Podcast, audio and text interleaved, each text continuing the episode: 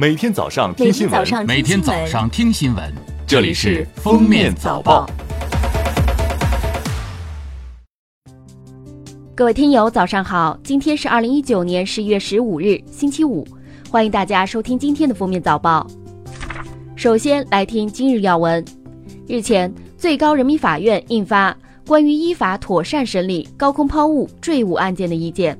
意见规定。对于故意高空抛物的，根据具体情形，以危险方法危害公共安全罪、故意伤害罪或故意杀人罪论处；特定情形要从重处罚。对于高空坠物构成犯罪的，也要依法定罪处罚。十四日，教育部召开新闻通气会，提出减负不是让学生没有学习负担，而是要优化学生的合理负担。减负不能简单的降低课业难度、减少作业量，不能搞一味的一刀切减负，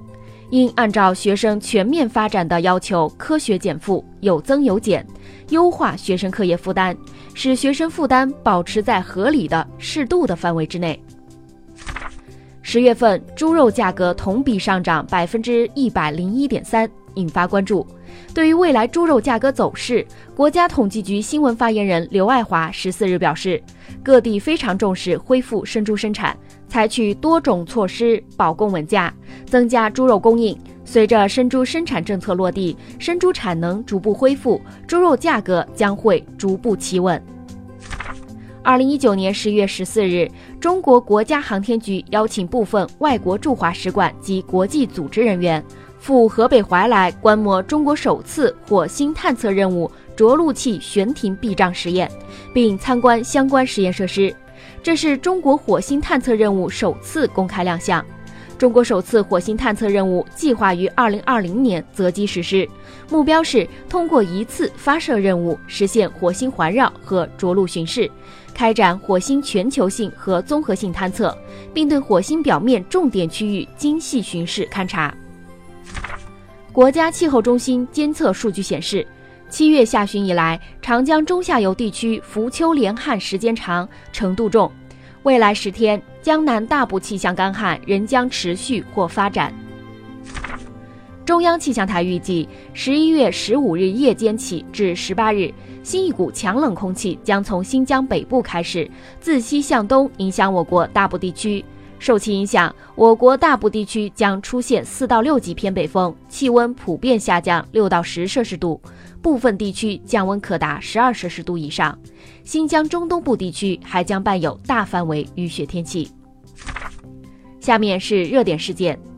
记者十四日从北京市卫生健康委员会了解到。十二日，北京市确诊两例由内蒙古输入的鼠疫患者后，北京市立即启动突发公共卫生应急机制，对两名确诊患者进行妥善救治。目前，一名患者病情稳定，另一名患者病情危重，目前未进一步恶化。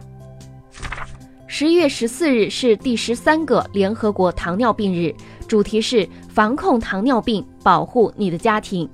我国十八岁以上成年人糖尿病患病率约为百分之十一点六，糖尿病患者超过一亿人。国家卫生健康委日前发布糖尿病防治核心信息，建议健康人群从四十岁开始每年检测一次空腹血糖。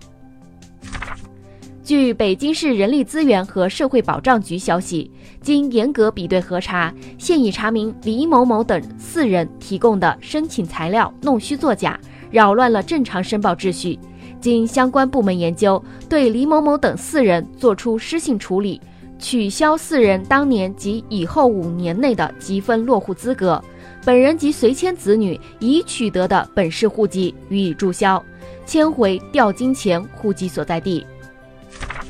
下面来听国际新闻。法新社消息，当地时间十三日，美国国务卿蓬佩奥发表声明，宣布美国承认玻利维亚参议院副议长珍妮娜·阿涅斯为该国临时总统。此前，因大选被指舞弊，引发民众抗议、政治危机，玻利维亚总统莫拉莱斯及副总统、参议院议长、众议院议长先后辞职，出现权力真空状态。十二日，阿涅斯自行宣布就任临时总统。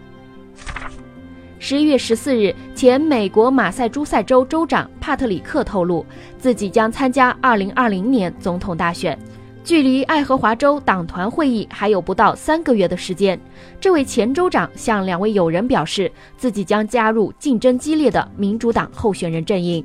CNN 报道称，帕特里克预计将在新罕布什尔州正式宣布参选，以视频和公开露面的形式发起竞选活动，争取该州选票。